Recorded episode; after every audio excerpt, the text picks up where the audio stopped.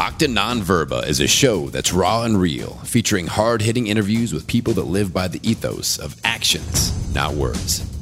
Marcus Aurelius Anderson is a TEDx speaker, best selling author, veteran, and leadership and mindset coach. With this show, you get to join Marcus as he goes inside the minds and experiences of the world's most successful warriors, leaders, entrepreneurs, and experts. With each episode, you're going to get the philosophies, concepts, tactics, and strategies these leaders use to turn adversity into victory.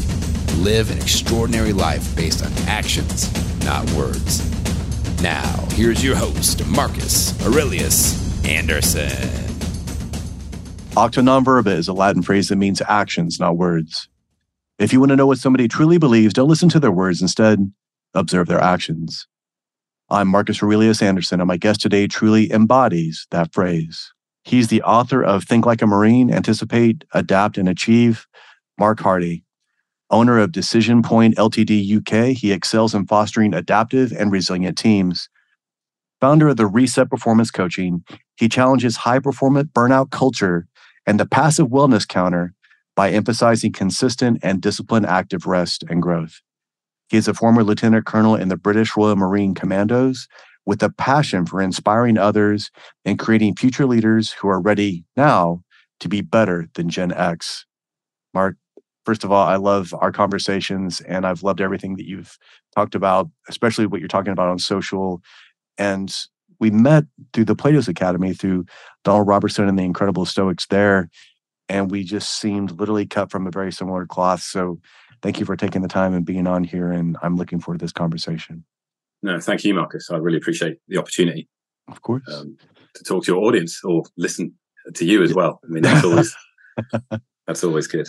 Um, yeah, they're fantastic. And the Stoic philosophy, it's it's very popular now. And you and I were mentioning how that Stoicism, whether we label it as that or not, this has been throughout any sort of organized military for centuries people go to this place of understanding that there is hardship of of allowing that hardship to bind us as a team and then learning to be able to lead through that chaos in a way that's very not only empowering but literally the difference between life and death many times.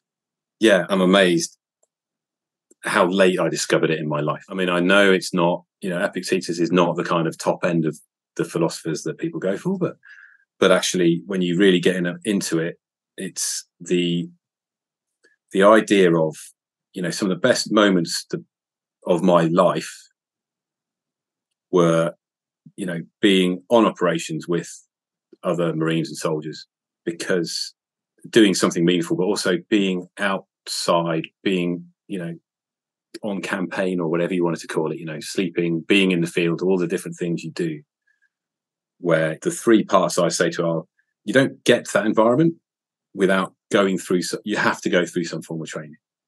Yeah. or and conditioning. And you know we're all caught up in the advertising and the recruiting advertising and, and it's it's so seductive. You know and, and the, the Royal Marines have just released some fantastic new adverts on Instagram you know you know that would make me want to go back. And then in my head is the kind of yeah I remember being on a you know rigid inflatable boat at night in the English Channel being absolutely freezing cold, trying to put on a kind of good stoic face when it was just the, the, you know, it's a horrible experience. Or just carrying weight. You know, you were light infantry, carrying Absolutely. the weight all day long. And you do get conditioned to it, but there's an element of of a certain point where you are just there's no there's nothing pleasant about it. You can't explain the discomfort. You can't explain the the psychological things going on in your head as you're kind of putting one foot in front of the other, and the different waves of oh, this is really bad. And then sometimes it's not. And then you look around and someone's suffering more than you because they've got the radio or they've got their carrying habit. So it's always there's always yeah, they're carrying else. more rounds, yeah. So yeah, I, I, kind of I find myself with the Stoic philosophy finding it very, very helpful at one point and very challenging at the same time. And I think I'd love to hear your view of, view of it, of which is there's this element of of someone who practices Stoic philosophy has no emotions. There's this element of someone who practices Stoic philosophy can watch someone else suffering and not care. And I don't think that's as it was intended. No. I see Stoic philosophy as a a form of philosophical body armor that is protective, but you can take it off. And it's protective and there are gaps and there are weak spots and stronger spots. And and actually it's that constant attention to to how you are feeling yourself as to how close, you know, how tight you hold it, if that makes sense. With anything, with any philosophy, with any kind of practice, there are times when you don't need it. Life is good. And you can put it on the shelf and just know it's somewhere.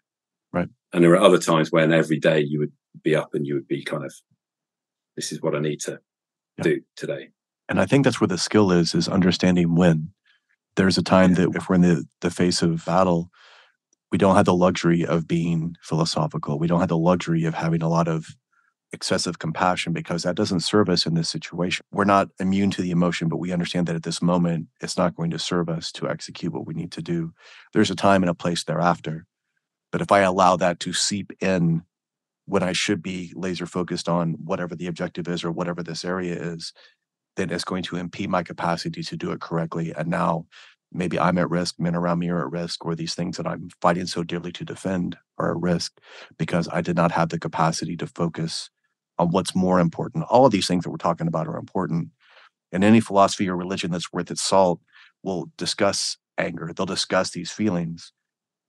But the ones that tell you that they don't exist or to just stuff them down, that's not what we're talking about. We're saying deal with them, understand when to do it, and then understand what the emotion is telling us. I can feel anger, but I don't allow it to project into an angry activity unless it's something that's going to serve me. So yeah. when I have when I have no other options and we had the 50% ruck and you have half your body weight in the ruck and it's freezing cold and it's a 25 mile forced ruck march and it sucks. Sometimes that anger is all you have and you channel that. Now, long term, is it good for us? Probably not. Is it corrosive? Yes. Is it sustainable? Not really.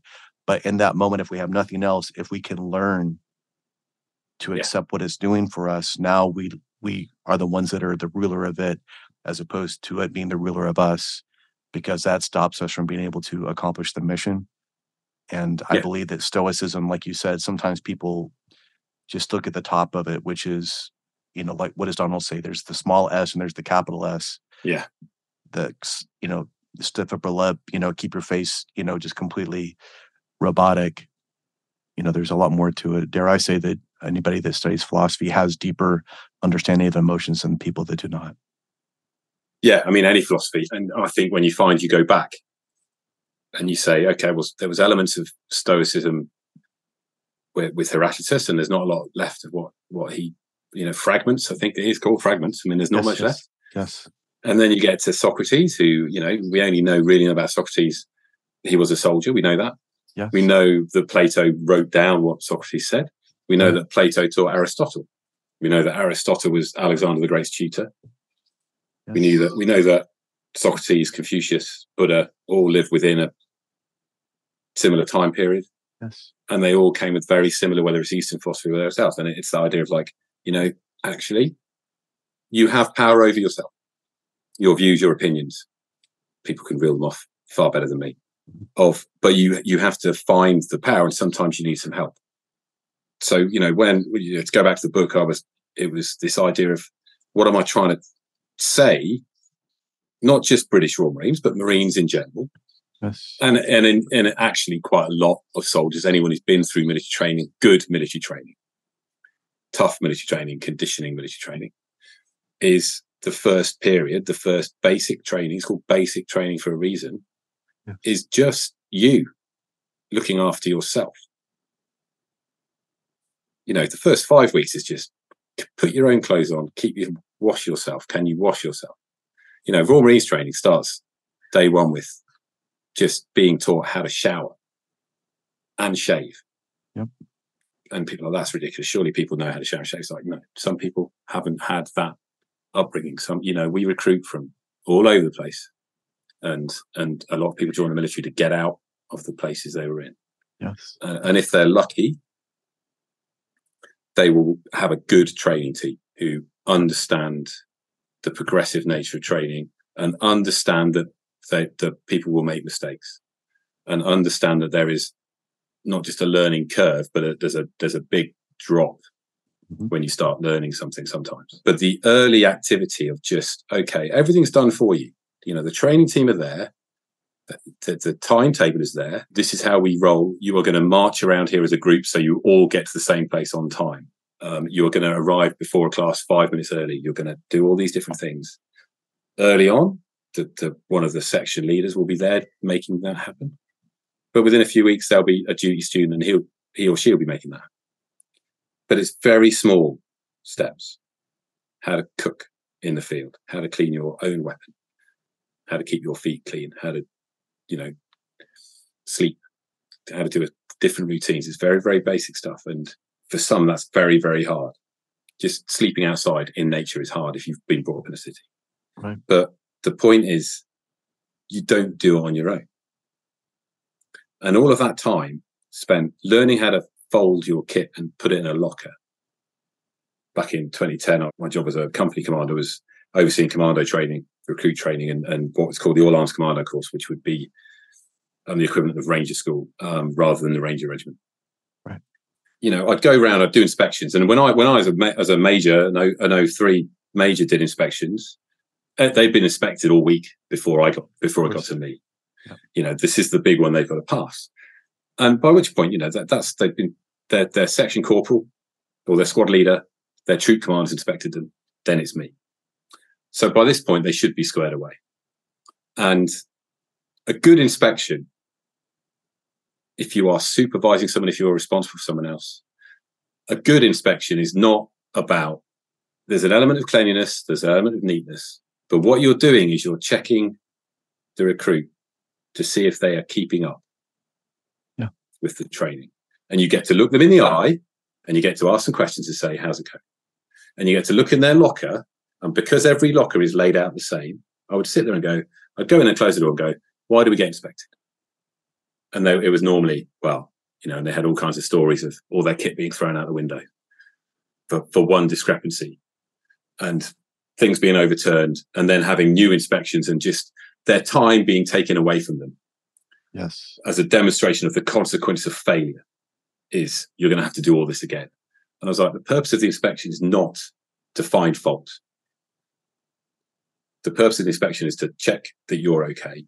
And like, if you, where's your bayonet? Why have you only got two magazines instead of four magazines? You've only got one shirt and you should have four shirts. Where's your? You know, where are these items? The reason we've laid them out in the locker is so I can check. Oh, I've lost it. Have you been to the stores? Have you got a new one? Because then they're learning that if I lose something, then the when I need to replace it because this this is important. A water bottle is important. My magazines are important.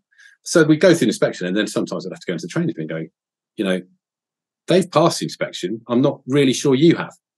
Um, and but the whole point about doing this work is it's an element of anticipating. So you're you're teaching them to anticipate because the end of every day, the end of every day, they clean everything, wash everything, put stuff that needs to dry in a drying room.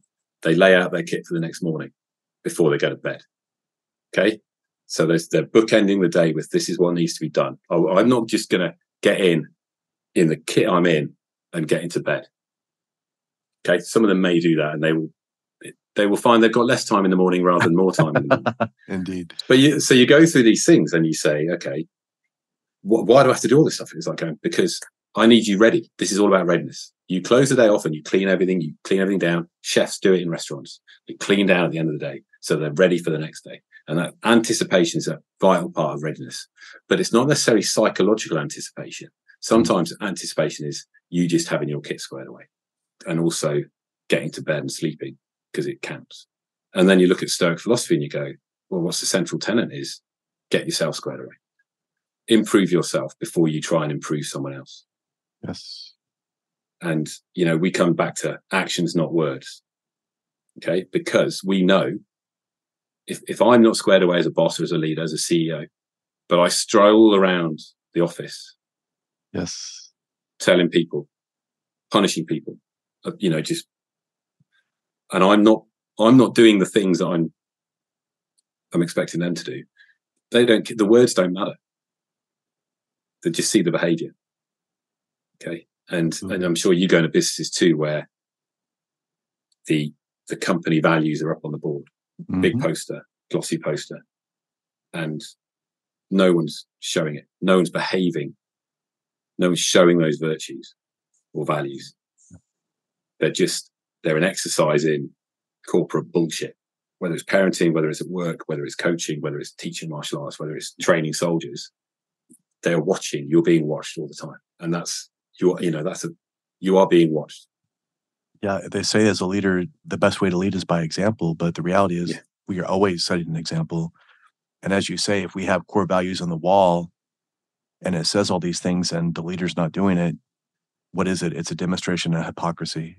It looks yeah. like failure every time they come up there. So that reinforces them negatively, as you're saying. So if we're the leaders and we're not willing to do it, if we're not able to do it, then, like you said, we have to square ourselves away first. We can never expect people to go beyond our own expectation. And if we've done that, what does Jocko talk about? Leadership, capital, belief, yeah, yeah. buy-in. That's what that is.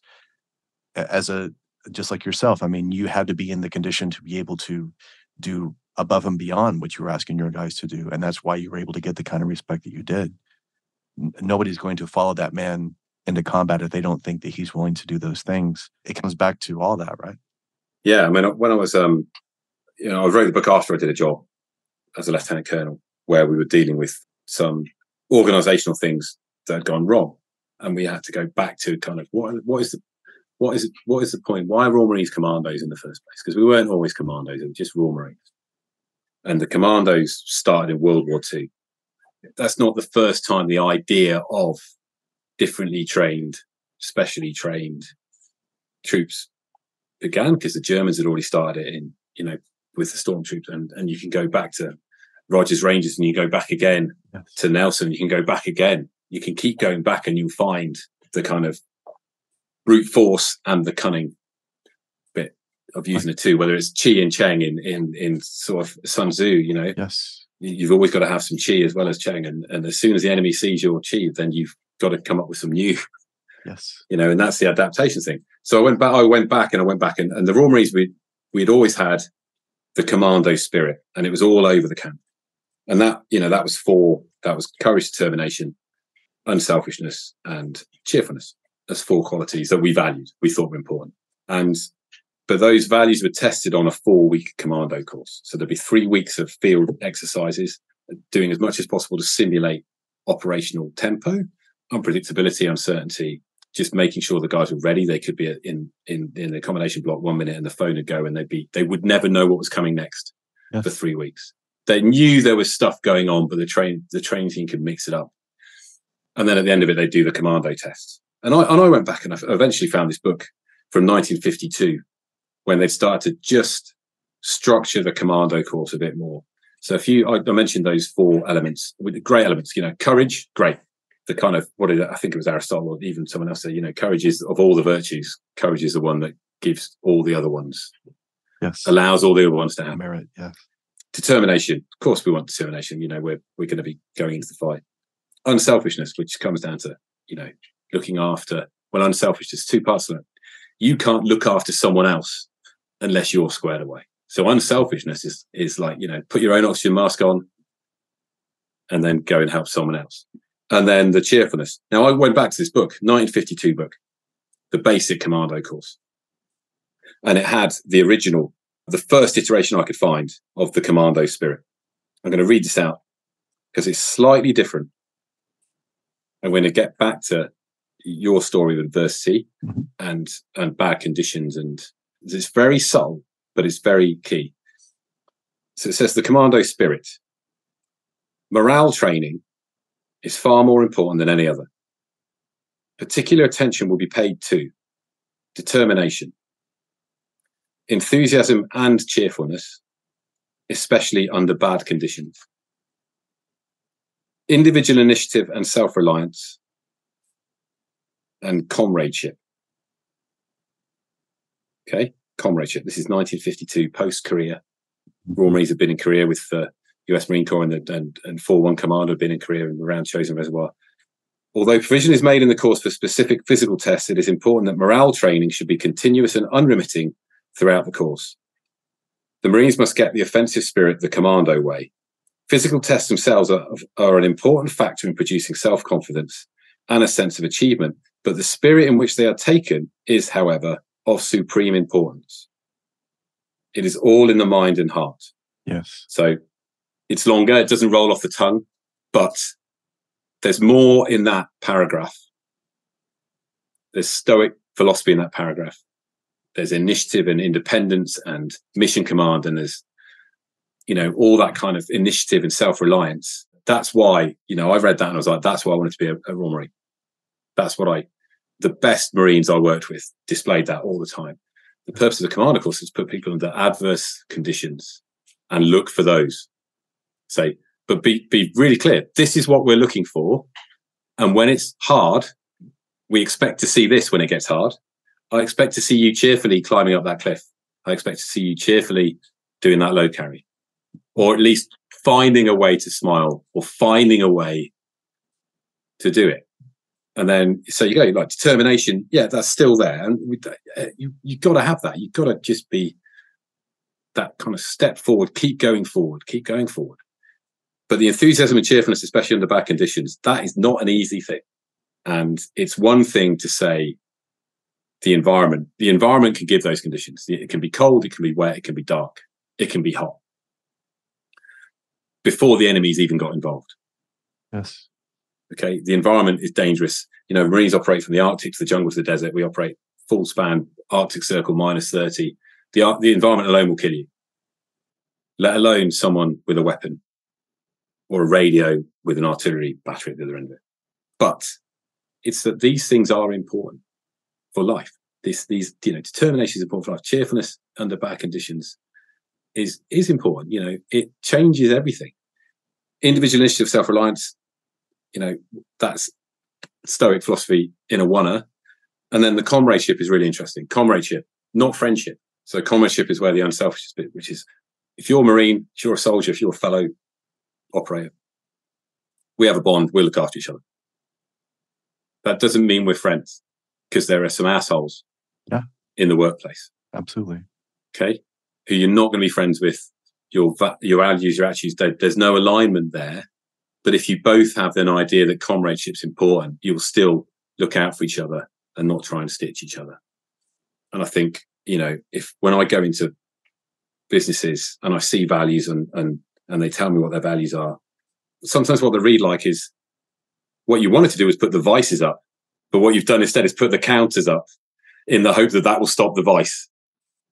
Because for every virtue, there is a vice. And that comes down to the, and courage is the choice to choose the virtue, not the vice. And, and the vice can be the easy route. And, you know, we're, we're all human. We can sometimes, under different conditions, choose the easy Absolutely. option.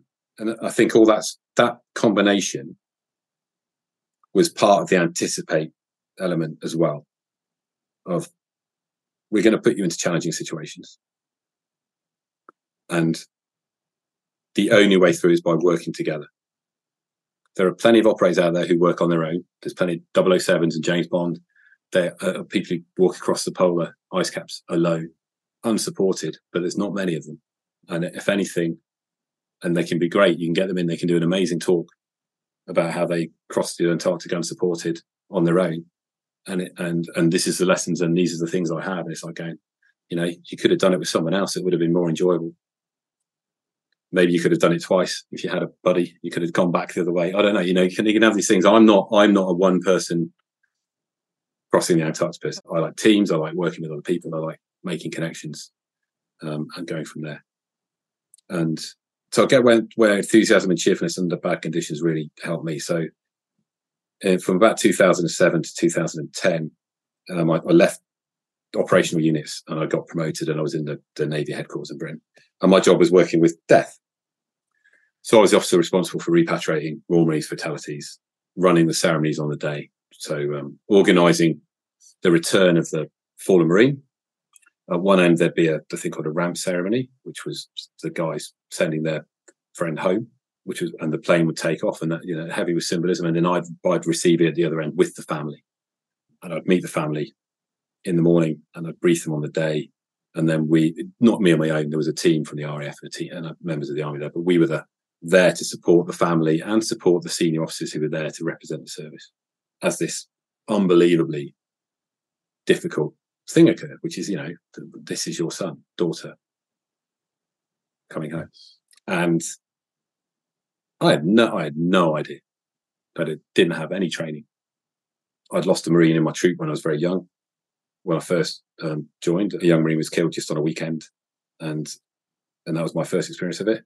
I lost a Marine in a unit mountain training in an accident in the mountains, and I dealt with the kind of process around that, support the family there. So I'd had this experience before, but I'd never spent so much time with the intensity of of grief.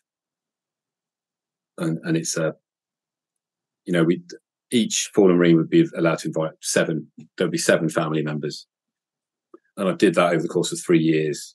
Sometimes working with the army, bringing soldiers back and marines at the same time. Sometimes just marines. The busiest day we had was seven. Come back on one day, seven families, nearly fifty grieving families in the room. And so, so you know, I don't talk about this very often because um, it is a it was too much for me at the time. I, you know, I saw it as a duty, but I didn't have the skill. I didn't have the knowledge when I first started doing. And over time, I learned, but I was very much doing on my own, and I felt at the time I was unsupported by by the people I worked for. Um, for exactly that reason, which is they it, people are so uncomfortable with it. Yeah, it's it's something to endure and get through. If you are the, the if you're the officer taking the salute on a day and you've got to meet the families, that's a hard thing because we're not taught. No one's really taught how to do that. What you're given is a uniform. You're given some body armor. You can hide behind the uniform if you want, but it's a human thing. And we used to call it the sigh, the, the sigh. Oh, sigh was the wrong word because we'd separate. We'd have the military officers in one room and the families in another and I'd have to warn them. I'd say, you know, we're going to go in the room now, and you're going to feel this. You're going to feel it. You, you feel grief in the air, and you'd open the door, and you and it would be like a wave, and you'd go and you'd introduce them, and you and you move around the families, and you try and be as human as possible, but you're trying not to join them in the same emotional state because because you've still got to do your job. But it's it's emotionally charged and even in one family of seven, that someone is coping, someone is cheerful, someone is, you know, and they're all working together to support each other normally.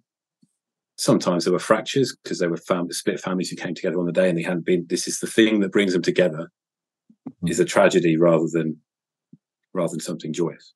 But I kept, you know, I kept trying to learn, um, and, and I kind of learned as much as I could about coroner's inquest, learned as much as I could about the body handling and about the nature of the explosions and the nature of the IED blast that was that was doing these things. So I ended up having an awful lot of knowledge that was helpful for me, but it was also meant I could support the families better when we when they asked for more information because there was always someone there who wanted to know the details. And we were very candid with that. Yeah, we'll if we don't know now, but we will tell you. You know, even on those days, there was cheerfulness in amongst it. There were there was joy and laughter sometimes in amongst the sadness. And that's when I first discovered Stoic philosophy. That was the first point. I'd never heard of it before.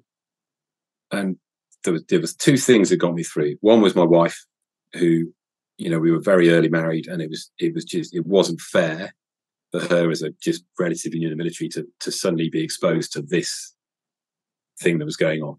Um, so she had a, you know, it was, a, uh, we literally married in 2008 and I was doing the job during that period. So that was a pretty challenging time for her. And the other part was this, this Stoic philosophy specifically through reading James Stockdale.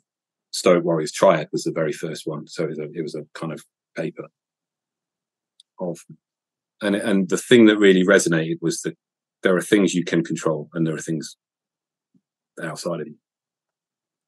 And that's when I was like, okay, a, I can anticipate how the day's going to be, having done a couple now. So I can prepare myself better for the day. I can make sure my kit's ready. I can have spare kit because there's always someone who turns up without something. So I had a box of spare. So I had all these different things of like, look, there's a day, things I can do before the day that will help the day move smoother. And guess what? I've been trained. I've been trained to prepare for things like this. Yes. There's elements I can do to make, to just anticipate the things that could go wrong. And there could be a delay the flight would be delayed, that this would happen, that would happen. But then, and all that work was good. knowing full well that during the day, having done all the planning for a week before it, having learned about all the family members we were going to meet, having learned who was going to come, that on the day, it could still go wrong. When you're briefing a family, when you're trying to kind of welcome a family to a day like that, you can say things, get things wrong. And and there's anger in the room and there's all the there's the whole Kubler Ross cycle can be there in, yes. in, in a half an hour briefing, it all everyone goes through. Yeah. So you're constantly having to adapt and change and think, right, I'm gonna have to just help every family is different and you've got to help them through in a different way. And then remarkably, they're all amazing. They're they're getting they are in the main supporting each other. It's one thing to lose a family member who has age, old age, lived a great life. It's another thing to lose someone who's 18, 20 years old, who yeah. did a job that they wanted to do. And then we have this thing. So and you see them come together and you see all the pride and you see all these and i was just uh, every family i met i was just amazed and inspired and just i could not do more for them but also it was relentless there was a period in 2010 where we were just there a lot so i think that that learning about death discovering stoicism at the same time was you know i'm really glad but also i'm I kind of there's part of me that would rather have not you know, I was I was there. I think I was the right person at the right time, and I'm proud of what I did. But it, you know, it, it's it still affects me now. It's ten years, thirteen years um, since doing it, and like I say, I can talk to someone about it, say this is a job I did, and and they will go, oh. and yet there are people doing this kind of work all the time. Police officers, uh, you know, undertakers, and hospitals they were they're dealing with, and I think what what Stoic philosophy helped me do was deal with it as a human, as as me, what I could do was hide behind the uniform. And I could have had some briefing cards and just been very dum dum dum dum and protect myself. And certainly, and I don't um, blame them for it. Is that that's that's certainly how some officers could have been were, were sometimes because it's too much. So that that and sto- you know death is part of stoicism. It's you know the you could leave this right life right now. You know you've got to live a good life. You want to live a good life so that it could, because it could just be you know life is fragile and you know yourself from your injury yeah. that you know one minute and then the next yeah. you are in this kind of place that doesn't seem to end there's there's uh, no way out right yeah god no we'll get to that later yeah um yeah and so I, and and quickly i'd like to add there's a a friend of mine he's an officer he's a lieutenant in los angeles he's a policeman there and he was discussing this idea that you know, he said when you're preparing the officer to go out and he goes to the academy, he learns, you know, tap, rack, clear for his pistol. He learns the double feed. He learns the stove top. These are all malfunctions in a weapon. And he says, but in reality, the likelihood of that occurring is usually in the single digits. We're usually in a very controlled environment. We're not in Afghanistan. There's no sand. The weapon's pretty much pristine if you ever have to unholster it. But he said the thing they make sure you're doing that, you know, qualifying with that all the time the thing that they don't give you is kind of like what you were discussing, which is you're going to have this trauma every single day. And lots of times there are not always tools at your disposal where you can just slap rack and clear this thing, where you can just call for backup, where you can just say, okay, this has happened before, this is what I do. And then, as you were saying, uh, an officer like in the capacity that you were in, uh, an undertaker, you're literally seeing these people at the worst day in their life. Yeah. And for him, he said sometimes that was your first call on a Monday, and you yeah. still have 11 more hours of this shift. And by the way, you're working four four in a row. And he was and saying, "Go ahead." No, it's the, it's a bit of going. You know, you can you can practice it like you can practice anything else. You can do scenarios, but you can't. You can do a simulation. You can you can sit in a course and do an active listening course, and you can you can do a role play. Okay, right and, and I've done lots of role plays for all sorts of things. Um, you know, you go on the ranges, you shoot. You know, the the classic. You can only fight the way you practice. Yeah. You know, is is part of it. It's like, but and this is where I come to. You know, my interest in in humans and how we perform in adversity, which is you can be enthusiastic and cheerfulness, cheerful in adversity if you trained, but if you haven't, it's just adversity.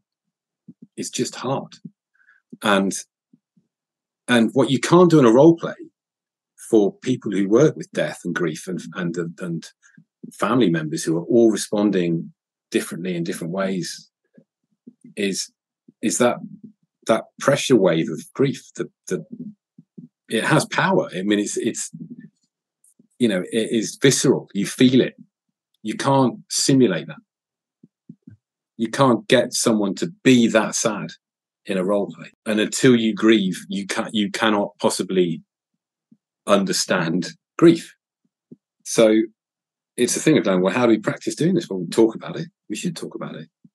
And and then, but also it's always helpful if someone has been there before. It's always helpful if someone is able to just be the best funerals I've been. I say the best funerals. That's a ridiculous thing to say. The best funerals I've been to have been joyous.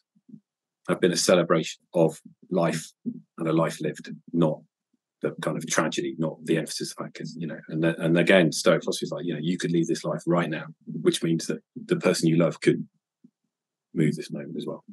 And it's the case again. I'm going to feel. I'm going to feel this grief.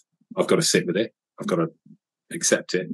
I've got to accept the reality of the situation because I can't change it. And it, that kind of it, it started to lead me down this path from Stoic philosophy, which was, you know, you can control what you can control, and these are externals into into the the human forms in adversity, into you know how we teach and coach people in the workplace. So here's the thing, and you you do martial arts, and I'd be interested to hear your view on this. Is is a human under pressure becomes unpredictable unless they've been trained to work under pressure. Okay, so uh, when you're training martial arts, or you've got a new a beginner, okay, and you put them under a bit of pressure, then they start lashing out and you have no idea what they're going to do next because they're not doing any they're not doing any things you expect them to do. They are literally just they, the red mist has come up and they are yeah. now you, you're you're in control and you're under pressure you've been trained but they have they now are, are, are unpredictable it doesn't mean they're not easy to manage but put them in the workplace and put them under pressure people become un- unpredictable if they're not being conditioned that's why we do the training the way we do it and the other thing. So I mean, I'm, I'm curious as to your view on that. You know, uh, uh, studying martial arts and working. You know, I think you were on with Tony Blauer just the other day. Yeah, yesterday we we discussed that very thing, and it, and it's very true. There's, and it's interesting as well because there's a lot of martial artists that will even say what you're saying, which is, I'm an upper belt. I don't like training with these younger people because they're unpredictable. But to me, I was always of the opinion I was like, I don't care what level of black belt I am. I want to because this is a representation of a cross section of what I may be up against yeah. possibly soon. So if anything, it doesn't mean that I want somebody that's well polished, that's not giving me the typical two or three re- responses. I want that person that's kind of spazzing out and kind of flipping all out over the place because that's the very person I may have to defend myself or other people against. Yeah. So yeah. I welcome that. And if I'm not willing to do that, then that shows me maybe there's an area where either my ego is I'm trying to justify it, or maybe I'm just being honest with the fact that I don't feel like I want to do what's necessary to really do the work. And that's that's on me, not that person. Yeah. Yeah. So that's and if you've done the if you've done the work and you are out and you know you're out walking and you're out and, and you encounter someone you bump into someone you're in a bar or whatever else and and if and you go into a you go into your your stance and you mm-hmm if they do the same, you've probably got a way out. As in, you can just go, you know what, we should probably just talk because we're this is not a thing. Right. Um, whereas if they don't, you already know they're not they're not trained because any anyone who's done any kind of whether it's martial arts or Western boxing or any kind of there is a start point. There is a you know yes of, and it, what is it? It's balance, it's readiness, it's anticipation. There it is. Yep you know, and it's planting your feet and breathing and getting yourself, getting your heart rate up, not necessarily down. So bringing yourself up to readiness and you improving your reaction times and all those kind of things.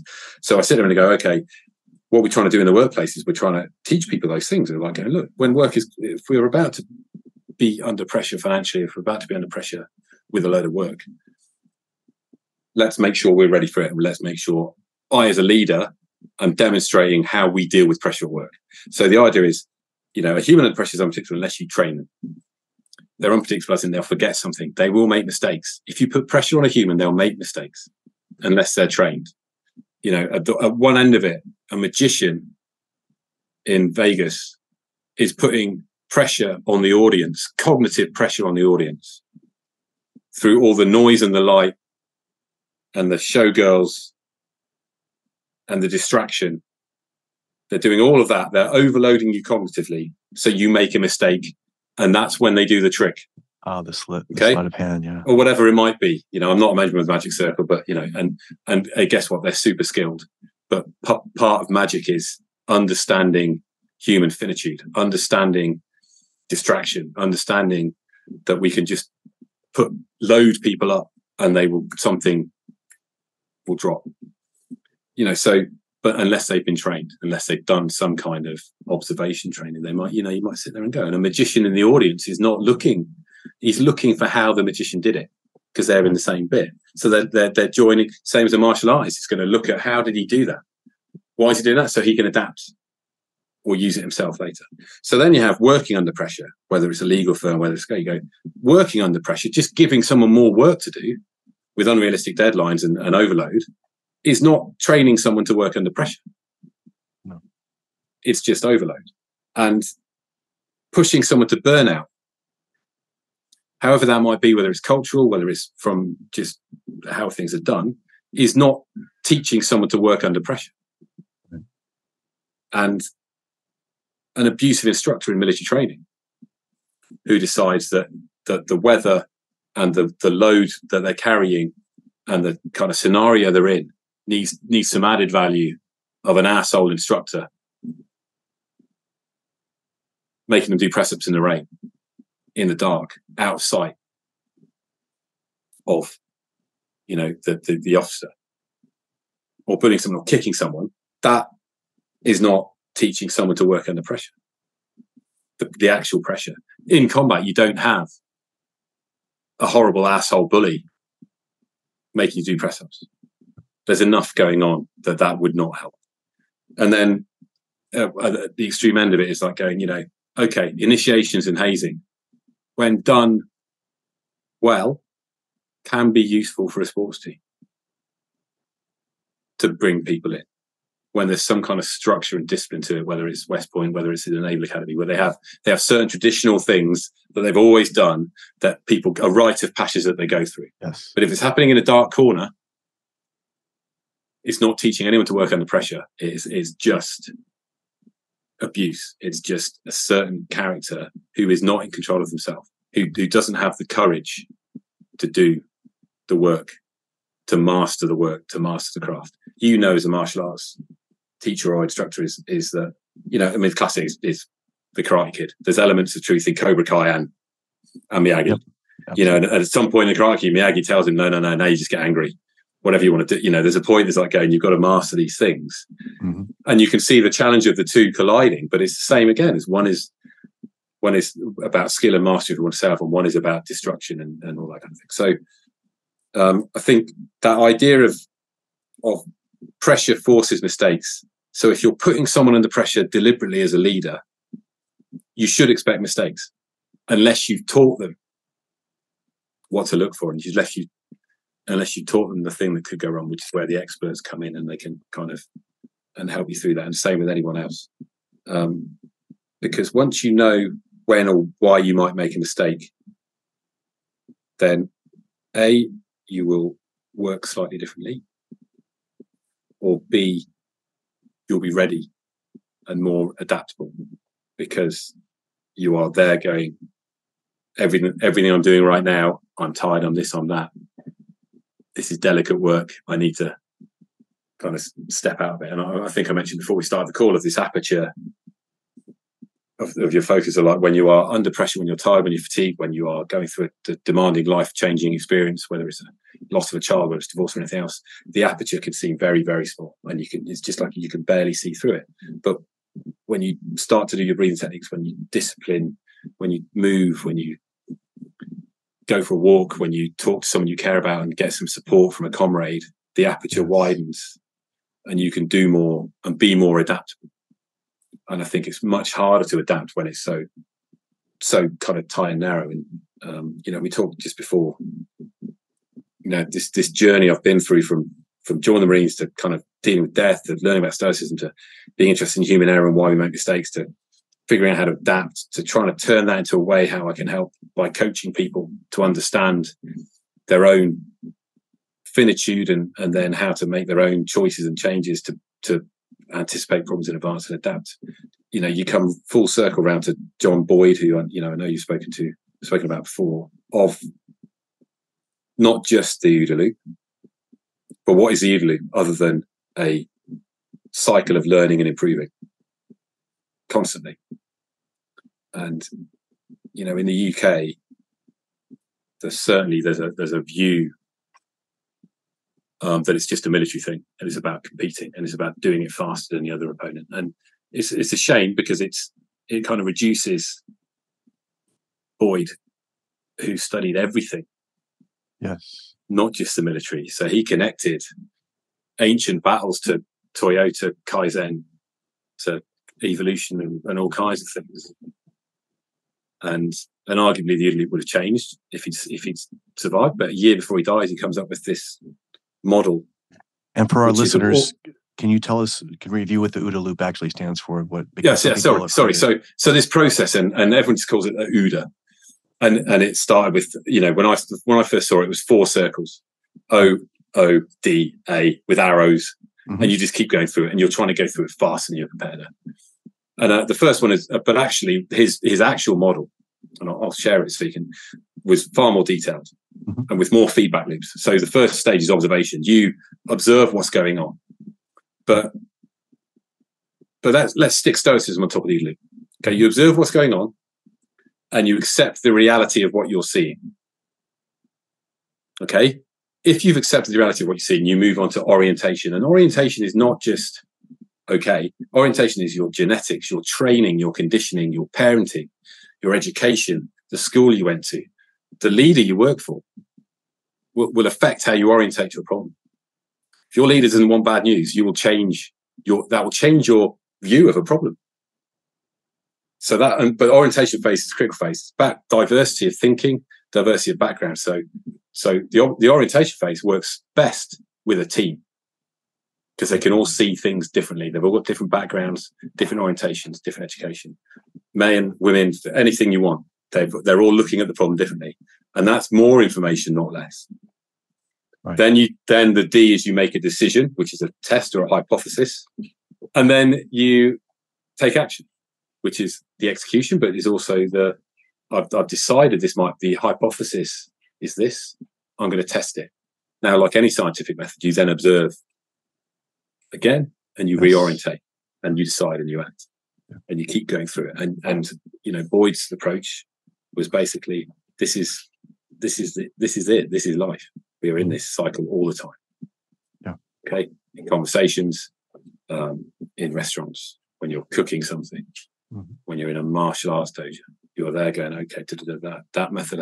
Now, my experience from the military is that people felt that once they made a decision, they were done, and they could let the action would take care of itself, and they could walk away, and they could leave the do. It's you, you can lead it and because I'm a general and I've got my ego, this is where you get Jocko talking about ego. It's like, I can leave you, Luke, because I'm so good at this. I've made a decision. I've made a decision, and out they go. Leave the room. Get on with it. And everyone in the room is just going, "That's a terrible decision." Okay, and he's left. He's not observing. She's not observing. They've gone, and then you see it go wrong, and you've got to orientate and you've got to correct. So, my my take on whether it's coaching or anything else is I mentioned um, my friend uh, Mark McGrath and, and Brian who who have a podcast called No Way Out.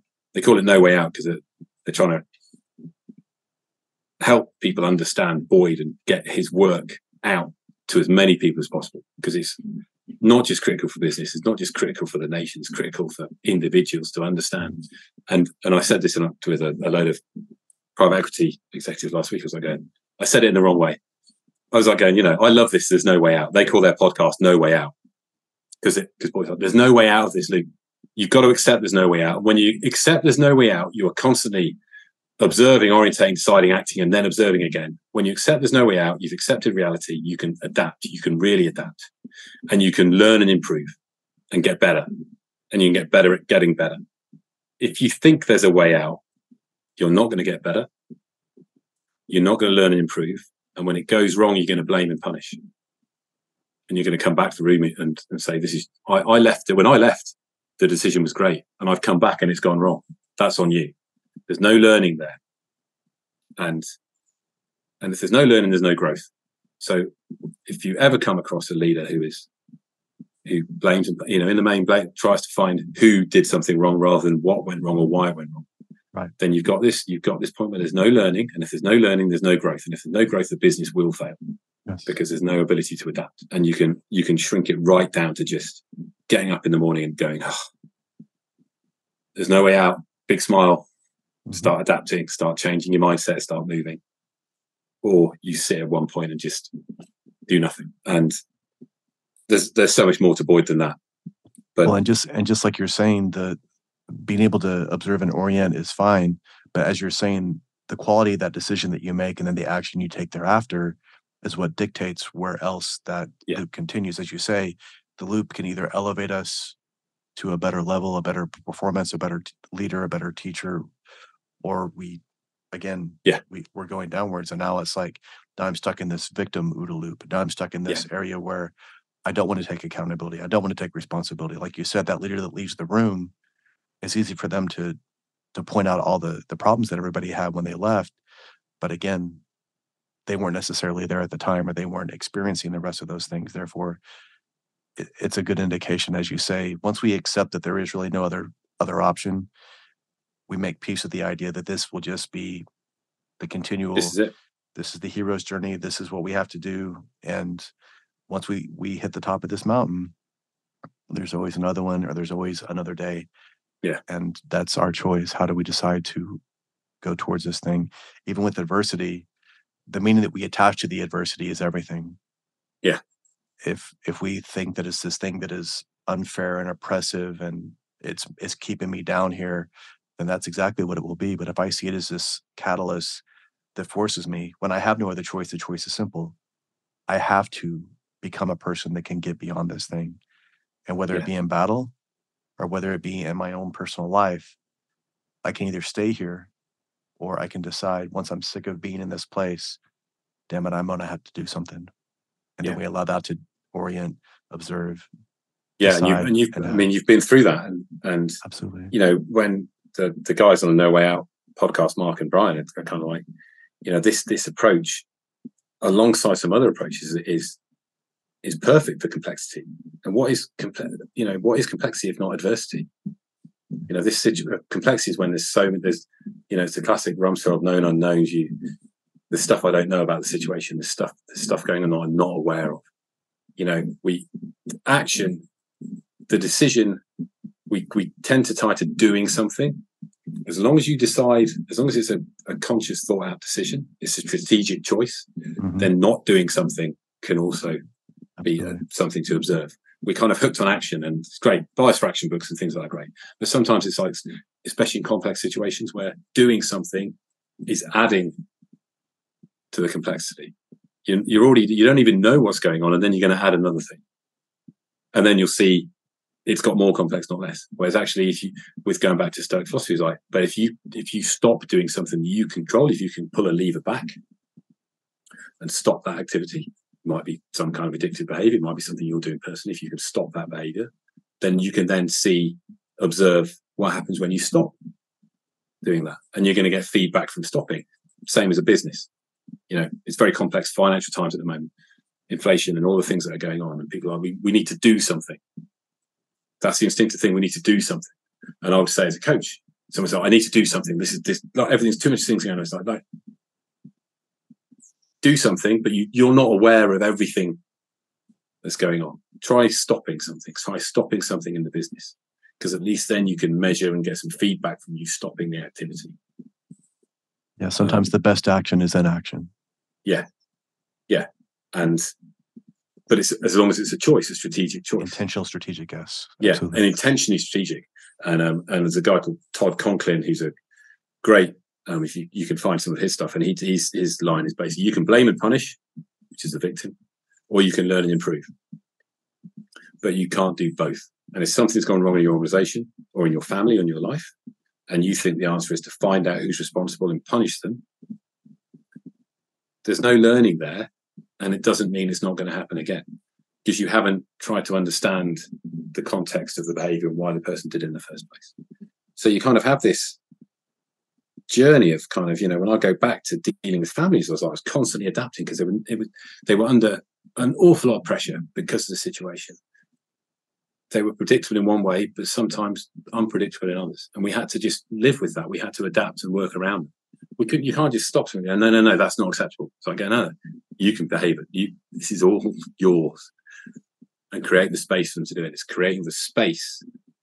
Sometimes we, we create the space as a leader for someone to to do to go through a process rather than telling them and directing. What does a, what does a martial artist do? He creates the space for the opponent or the student to learn. That's why that's why the great martial arts movies are the ones we watch.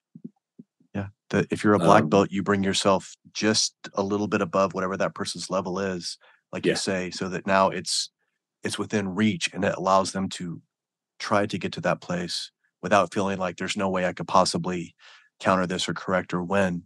Yeah. And that's what we do. And when you and I were speaking before, I love this idea that you have when you coach with companies or when you come in, because you and I have seen this. When you have this big multi-million dollar company and they'll hire consultants to come in and they'll spend a lot of money for, you know, this survey or this, you know, data collection yeah. or whatever it is. And all they do is tell them the stuff that they already know is a problem. They, it's like yeah, but McKinsey told us, so it's definitely a problem. So it's true. Exactly right. So you could ask them, "What do you feel the issues are?" You could probably get that, and then it, like you said, you're running through this. You're just kind of reaffirming what they know, and then they kind of leave. But that's where you and I are different. Well, not you and I. You and I are in the same in that we're the coach. We're with them. It's like, okay, we can do these things if you want, but chances are there's a handful of things that everybody knows we need to work on. We can yeah. prioritize which of those things is the biggest elephant in the room. I've literally had people say, Marcus, I don't care about my people. I just want you to figure out why my, my morale's so bad. And that's yeah. And and half the people in the room gave me the look that you did. The other half of the people in the room are like, C-suite executives, like, yeah, what are you going to do? It's like, yeah. that's that's where we're going to start, guys. Let's just and it's up. Yeah, people are not the problem. People are the problem solvers. That's the thing. The people. If you care for your people, if you genuinely care and they know it, they will get your company out of out of the shit. They will stay the long hours. They will do the work because they want to, because they care for the company, they care yes. for you, they care for the business, because they know you care for them. When you see people as just extractive, you know, and, and elements of what was Boyd's key thing, and you, you know, I'll, I'll, I'll link you with Mark and, and Brian Ponch Rivera, the, the No Way Out podcast is people first, then ideas, then things, systems, equipment just work on your people. They're amazing. Humans are amazing. We survived. We survive all over the planet in every environment. Oh, We've adapted. We're incredibly adaptable. You know, we're adaptable now. You look at how, you know, the things that are going on in the world, we are still having conversations. Life is difficult in, you know, don't know what the temperature is where you are. I've heard it's quite warm it, in America. It's, it's, yeah, it's in triple digits it's, here. Yeah, it's warm in Europe. You know, I say warm is super hot in Europe. I mean, it's yeah. Britain, God bless Britain. I mean, it's it's lovely. It's just right here.